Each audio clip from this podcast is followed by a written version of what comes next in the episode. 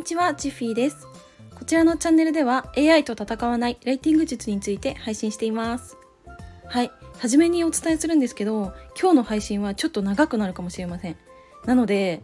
ぜひ1.2倍速とか1.5倍速とか、あの速い速度で聞いてほしいなって思います。はい、あの先日私の彼氏に私のいいところをね聞いてみたっていうテーマでお話をしたんですねこのスタイフで。でその時にその4つのうち1つがわりかし合理的なところがいいっていうふうに教えてもらったんですね。その話っていうのは確かに私自身もこうなるべく無駄を省いた行動っていうのはしてるなって思うからまあ当たってるなとは思うんですけど、まあ、その関連したお話で言うとあの女性ってさ結構感情で物事を判断したりとか感情優位になることって多いと思うんですけど私はどちらかというとあの女性同士で話していた時にあんまりその感情で物事を判断するっていうことはないなって思ってるんですね。だから女性の集まりとか女性の集団の中にこう入っちゃうと結構ドライな人みたいに思われちゃったりとかしてそれで浮いちゃうんですよね。なんかそれはもう昔からあやっぱり私ってダメだみたいな。そういうなんだろう女性同士の中に入っちゃったらちょっといけないかもしれないみたいなそんな風に思っちゃっててでもなんか結局のところ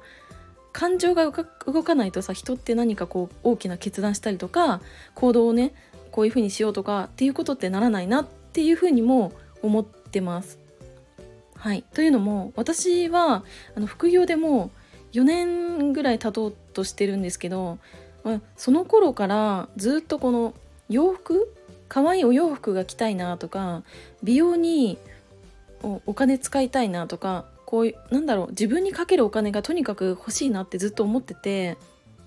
でこう4年間ずっと走り続けてきた中で普通にこう自分が稼いだお金で洋服買えるようになったりとか美容にお金使えるようになってきたっていうのが当たり前になって、まあ、それですごいいい思いっていうのをねたくさんしてきたなって思うんですね。うん、なんか私は大学生の時本当に苦学生でしてもう必死にアルバイトして3つぐらいアルバイト掛け持ちしたりとかねしてであと隙間時間で物販したりとかして本当必死になって頑張ってたんですね。もうその時は物販自体ももうビジネスをしているって感覚は本当になくて、ま、普通にあ教科書買うお金できたなとかあ模型作れるお金これで大丈夫だとかなんかそんな感じでやってたんですよね。なんかその時は本当に辛くて大変だったんですけどでその時は決して買わな叶わなかったようなこと今はその洋服を買えるとか美容にお金使えるとかなんかそういうさあと、まあ、ちょっといいブランドをね買ってみるとか、まあ、本当に当時は叶わなかったんだけど副業をやることによってこう可能になったことっていうのが本当に増えたんだなっていうふうに思いました。はい、で、まあ、そんなことは言ってるんですけどここ最近本当に物欲っていうものがかなり薄れてきてるなっていうのは感じていて今までだったら私はあのアルビエージュストーリーとかあのブルーレーベルっていうお洋服のブランドが大好きなんですけどまあ、そのサイトを見てはねこうニヤニヤしてあの あ可愛いなと思ってもう喉から手が出るようなそんな感覚でもう買わずにはいられない。そんなねことはしょっちゅうあったんですけど。でじゃあ今はっていうとそんなにこう感じないですよ。ね不思議なんですけどでそれであなんでだろうって思って私はじゃあもう一つのねあの満たしたかった美容美容にこうめちゃくちゃお金かけたらこれは何か変わるのかなと思って私はあの、ね、エステに通ったりとか結構美容にお金かけてみたんですけどねでもねなんかこれもちょっと違ったんですよね。そうえそうなるとさもともとこの4年間走り続けてきた理由っていうのは本当にこの物欲を一つずつ満たしていってもう叶えていくっていう理由だったわけなんですけどなんか私が頑張る理由ってじゃあもうなくなっちゃったのかなってちょっと思ったんですよね。うん、あそうなるとさ普通に考えると頑張る理由がなくなったイコール副業やめるっていうのがかなりこうイコールで結ばれるのかなって思ったんですけどねでもそれは本当に全くなくてそうむしろこうなんか頑張る理由とかなんかやる理由見つけないとなっていう方向に向いたんですよね。で私はちょっと前にその思いっていうのをブログに綴ってみたんですけどなんかその頃からずっとこう考えててその時にねじゃあなんで私が副業をやめないで頑張る理由を探してでもこう稼ぐっていうのをやりたいのかなとか稼ぎ続けようって思うのかなっていうのを考えました。はい。あの私は 深掘りが大好きなのでまたね恒例の自分の感情の深掘りっていうのをやってみたら2つのね気持ちに気づいたんですよ。はい。でそれがまず1つ目がとにかく自分に自信を持ちたかったなっていうのは思いました。これね社会人になるとさ自分にこう自信をつける方法って結構自分自身でこう探さなきゃいけないなって思っててというのもさ会社で例えば勤めてると基本的にはさ仕事って上司とか先輩とか自分より上の人が決めた仕事をこう淡々とこなしていくっていうのがベースになってくるじゃないですか。そうするとさ自分でこう決めて自分で行動してるわけじゃないからなんだろうななんかうん自信の程度っていうのはあんまりこう大きいものではなくてじゃあ自分が自信をつける方法って何なのかなって考えた時に私はあのお金をね自分で稼ぐっていう方法を思いついたんですね。うんというかそれしかも思いつかなかったです。なんかさ結局可愛いお洋服着たいとか美容にいっぱいお金使いたいっていうのも結局はこう自分に自信をつけたいっっていう思いがあるわけでなんかその私の最終的な叶えたいものっていうのはやっぱ自信をつけたいっていうところにつながるのかなっていうふうに今回気づきました。はい、まあ、というのもさ私はちっちゃい時からね妹と比べられて生きてきたんですよもう二十数年くらい。それで、まあ、妹はすごい可愛くて周りからも可愛い可愛いっていっぱい言われ続けててで私の友達とかにも結構言われたのがねあ全然姉妹で似てないね妹は可愛いみたいな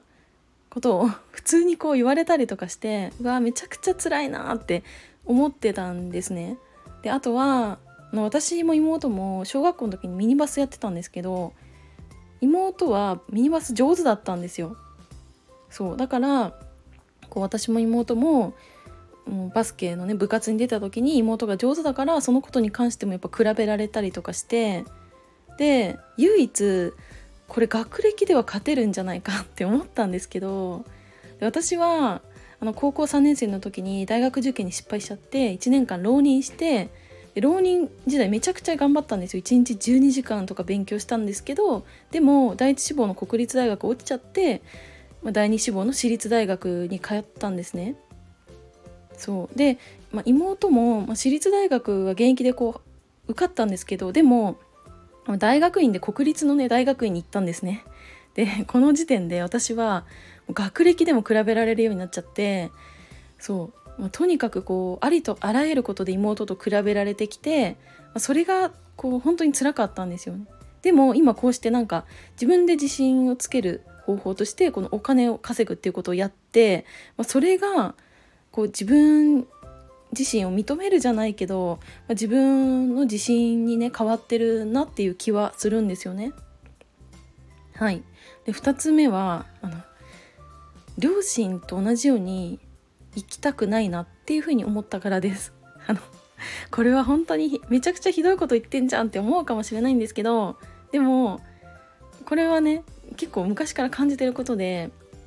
私はまあ仕事をしている父と専業主婦の母がいてまあその2人の関係性を間近でこう見てきた時に明らかにこう両親の中で優劣っていうのがついてるなって思ったんですね。それも母は専業主婦だからさ家事は毎日休むことなくやってたから本当に素晴らしいなって思うんですけどだからこそ父は何も家事をやらなくって母がなんか家政婦みたいにこう見えちゃってたんですね。そうそれで、まあ、ある日私が小学校低学年くらいの時かななんかね急に母が離婚したいみたいな話を私に言ってきたんですけどでその時はね私もやっぱ小さかったからえ嫌だなって思ったけどでも結局は母の人生だから母がしたいように母が好きなようにこう選択すればいいかなって思っていいよっていうふうに言ったんですけどでも結局何かしらこういろんな理由をつけて離婚しないでいるんですね今も。で今もねよくね言ってます離婚したいって。でも結局は何でじゃあ離婚できないかっていうと経済的なことがあるから離婚できないんですよねそうだって離婚しちゃうと母は生きていけなくなっちゃうからなんかそれでなんかお互いにこう依存し合ってるなって私思っちゃって私は絶対に、ね、自分の力で稼ぐっていうことを当たり前にしていかないともうこうなっちゃうっていうのを結構自分に言い聞かせてるなっていうところはあります。そう。それでなんかこう自分で稼ぐっていうことに必死になるというか、まあ、それで頑張っていきたいなって思うのかなっていうふうに思ったんですね。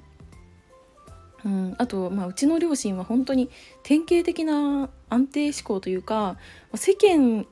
の言う常識を常識っていうふうに捉えてる人たちだから、まあ、それはね本人たちの思いとか価値観だから私は全然いいと思うんですけどただ私はそうじゃないんですよね。はいうんだからその父と母の考えとか価値観とか行動を、うん、見てて結構逆のことを選んでるなっていうふうに思いましたなんかさこれ聞いたことある方もいらっしゃるかもしれないんですけど何かこう決断する時に憧れの人とか自分が理想とする人がじゃあどういう選択を取るかなっていうのを考えて選択するといいよってこれ聞いたことある方いらっしゃいませんか？私はこれ聞いたことあるんですけどでも実際さ結構これ難しいなって思ったんですよ。はい、だって自分の価値観とその理想とする人の価値観っておそらく全然違うからねそういう結果を出してる人の価値観ってやっぱ私はまだそのステージが理解できてないからだから難しいと思っててそんな時にじゃあ両親だったらどっちを選択するかなって私は考えてます。うん、両親ってさこう自分の身近な人だからさなんとなくこういう選択するかなとかこういう決断するかなってわかるじゃないですかだから私は両親の選択肢と逆の選択肢を選ぶようにしてます。はい。そんなことがありそうそれで私は今こうなんか頑張る理由というか、まあ、副業ねもっともっと頑張っていきたいって思うのかなって今回思ったんですけどうんこう物欲がなくなっても、まあ、お金を稼ぎ続けようってうんあとねももっとむしろやりたいって思えたのはこう自分に自信をつけたいっていう思いと両親みたいには絶対になりたくないって思いがもう根本にはあったんだなって思ったんで今日は語ってみました。はいということで今日は多分史上最高に長い配信になっちゃったと思うんですけど今回はこれで終わろうと思います。最後までお付き合いいただきありがとうございました。バイバーイ。